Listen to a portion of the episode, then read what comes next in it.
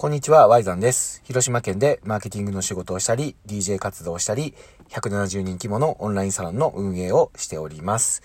ワイザンと言います。よろしくお願いします。えー今日はですね、SNS の活用というところにまあつながればいいなということで、えー時間の有効活用の考え方というテーマでお話しさせていただきます。この番組は、嫁神様の旦那、福山祐介さんの提供でお送りさせていただきます。はい。というわけでですね。まあ、あのー今日のテーマなんですけど、昨日は、あのー番外編ということでね、昨日ファンキストさんのツアーに DJ で出ましたっていうような放送を、まあちょっと終わった時の高揚感が残った状態で、えー気持ちのまま喋らせてもらったんですけど、あれにね、まあ、結構差し入れとか、あのーまあいいねボタンもたくさんつけてもらったりとかして、えー中にはね、熱いコメントをつけて、ツイッターにシェアしてくれた人がいたりとか、反響をいただいてまして、まあ正直、やっぱりこう、嬉しいんですよね。その、僕にとってね、やっぱ DJ 活用、活用、DJ 活用じゃないわ、SNS 活用と DJ 活動がちょっと混じったんですけど、DJ 活動って、まあこの SNS の活用トークとかと比べると、顕在化してる需要じゃないなっていうのは、めちゃめちゃ感じてるんですよ。僕がね、あの活動してる意味って、やりたいことある人は、もう何でもできるんだから、もう失敗なんて恐れずにやろうよっていうことがね、伝えたいんですけど、それって、まあ、あのー顕在化してる需要というよりかは、どちらかというと、みんなの心に潜んでる潜在的なものだと思うし、あとはね、言葉でやっぱそれを伝えようとしても、どうしてもね、やっぱり言葉だけだと薄っぺらくなってしまうので、いかにやっぱ自分でやってる姿というか、まあ、言うならば自分が一番失敗する、自分が一番かっこ悪い姿を晒すぐらいのね、気持ちでやらないとなかなか伝わらないものなんだと思ってて、ねえ。まあ、いきなりこのラジオを初めて聞いてる人は、SNS 活用のトークが始まるのかと思ったらいきなり DJ の話が始まって、えって思ってる人もね、いるかもしれないんですけど、ここ実は結構繋がってて、SNS ってやっぱり、共感、人の心を動かすことが大事。それ以外の情報は、まあ、極端な話、Google で検索したら調べれるし、あなたでなくてもいいっていうところから僕らは目をそらしちゃいけないと思ってて、そのためには自分が伝えようとしていることを言葉じゃない形で表すことってめちゃめちゃ大事だと思うんですよ。なので僕は、あの、行動する人のね、その背中を押したい、えーできっこないと思ってることも全然できるし、もうなんなら笑われてもいいし、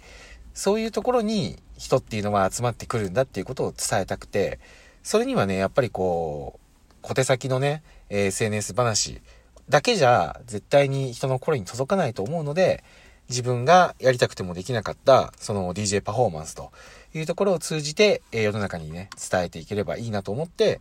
ああいう活動もしてます。今日は今からあの、福岡に移動して、え夜福岡で、え DJ パフォーマンスがありますので、まあ、もしね、今この放送を聞いて、ああ、私福岡なんだけど、行けるのかなと思ったら、あの、ツイッターで、えー、Y さんをね、検索してもらったら、Y さんひらがなで検索したら僕のアカウント出てくると思うので、ああとこのラジオのリンクにも貼ってますね。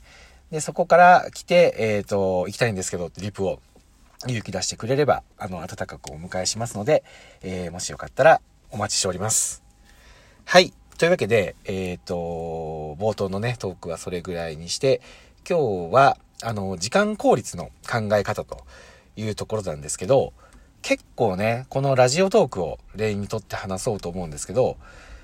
まあいろいろ忙しいじゃないですか、みんな。僕もなんですけど、やっぱりこう、今の世の中新しいことがね、どんどん出てきて、えー、それを新しくやろうと思った時に、まあ何かをね、やめないといけないっていうことだとか、本当にそれやってて大丈夫なのみたいな不安って絶対あると思うんですよ。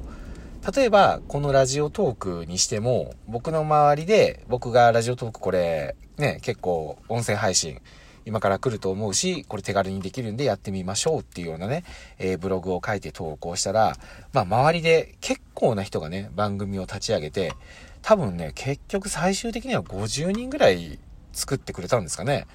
まあ、あの、僕の発信がきっかけになった人もいれば、別のところでね、えー、二次的なものですよね。で、僕の発信を見てやってくれ、やり始めたっていう人の友達が、それを見て、またやろうっていうようなところで膨れ上がっていったら、多分もっともっと言ってるのかなとは思うんですけど、そんな風に始める人が増えている反面、まあ、あの、ネガティブな切り口でね、自分のポジションを確立しようとする人がやっぱり出てくるわけですよ。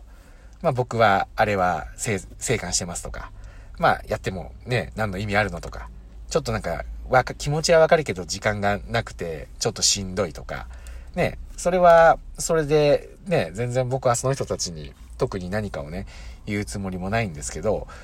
僕がこの放送でやっぱ届けたいのは、せっかくやりたいって思ってるって始めた人とか、やろうかなって思ってる人が、その声を聞いて、あ、やっぱりやらない方がいいんだって思うのは、まあ僕はね、一番それが悔しいので、その人たちのために僕は今日は話します。で、何を話すかっていうと、もうロジックですね、今日は。その、そんなんに負けずにやろうぜとか、あのー、ネガティブな言葉は自分の脳をね、書き換えちゃうんで、ポジティブに行こうっていうマインドの部分も大事なんですけど、その一方で、やっぱりこう、しっかりとしたロジックを持って、それに対処するっていうことも、まあ僕は一方ではすごい大事だと思ってて、ラジオトークをやってみたい。人のを聞いて、えー、コミュニケーションを深めたいって思ってるけど、ちょっとやっぱ時間がないんじゃないかと。で、えー、自分が配信しても結局配信者が増えていくと、なかなか自分のは聞いてもらえないんじゃないかと思ってる人のために、まあ、こんなね、活用の仕方はどうかなっていうところを、えー、お伝えしたいと思います。はい。これね、僕が実際に始めてることなんですけど、僕はやっぱりこのラジオトーク始めて今聞きたい番組が結構増えてきてるので、まあ、なかなかブログを書きながらのながら聞きとか、SNS をやりながらのながら聞きっていうところだと、まあやっぱちょっと限界はね、どうしても来るんですよ。まあそれはね、もっともらしい言葉で人の行動を否定してる人のね、意見も正直まあ的ね、しっかりいてるんですよね。ただですよ。そこで終わったら面白くないし、批判は簡単なんですよ。大事なのはそこからどうするかを考えれるかどうかで、僕が今試してることっていうのは、自分の中で、あのー、まあ、作業的なもので後回しにしてたことっていうのを、この機会にやっちゃおうっていう作戦。ぜ、今まで自分が後回しにしたことを、ラジオトークと組み合わせて、どうせ聞いてる時にね、空いてることは手が空いてたりするんで、それをやっちゃおう作戦を今いろいろ考えてるんですよ。で、これがね、結構面白くて、例えば、僕、整理整頓が結構苦手で、パソコンのデスクトップにいらないものがあったりとか、フォルダ分けがされてなかったりとか、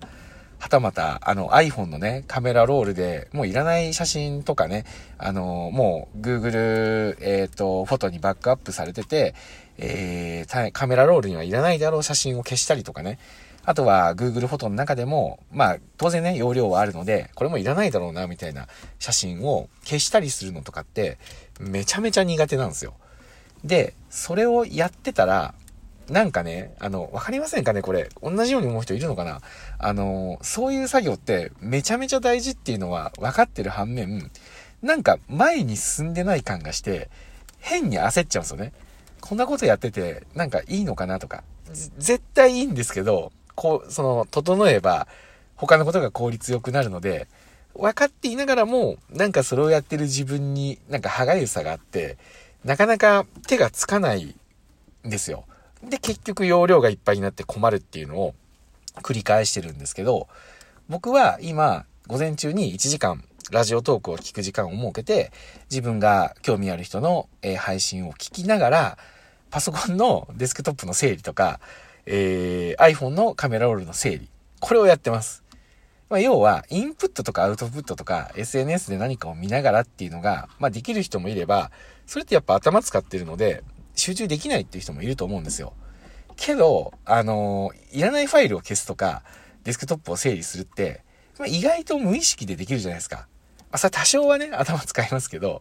これなら僕、もうラジオを聞く時間1時間っていうのを固定で設けちゃって、その間を片付けの時間にするって決めちゃえば、要は自分の身の回りが整理整頓されて、仕事がはかどるっていうところにつながるなって思ったんですよ。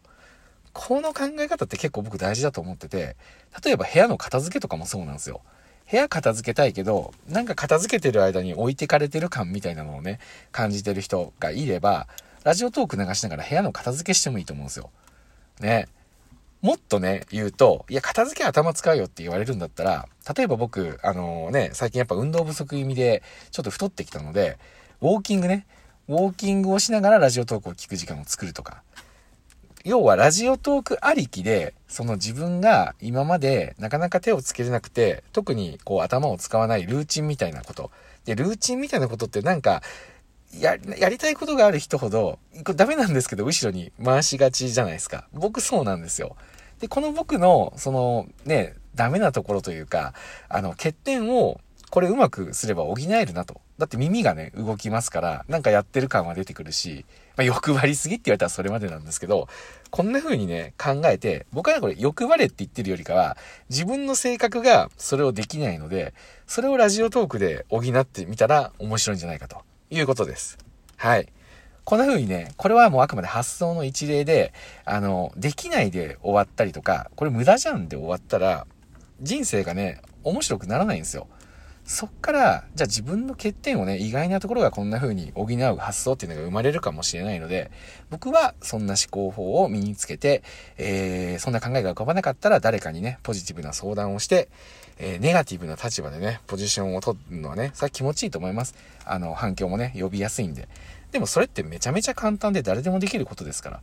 僕は、えー、そこに行かずに、えー、そこに行きそうになるけど、本当は不安でやりたいことがある人の背中を押していきたいと思ってます。はい。というわけで今日のトークは以上です。じゃあこれから福岡に向かいますので、もしよければまた DJ 会場で会いましょう。以上、ワイザンでした。ありがとうございました。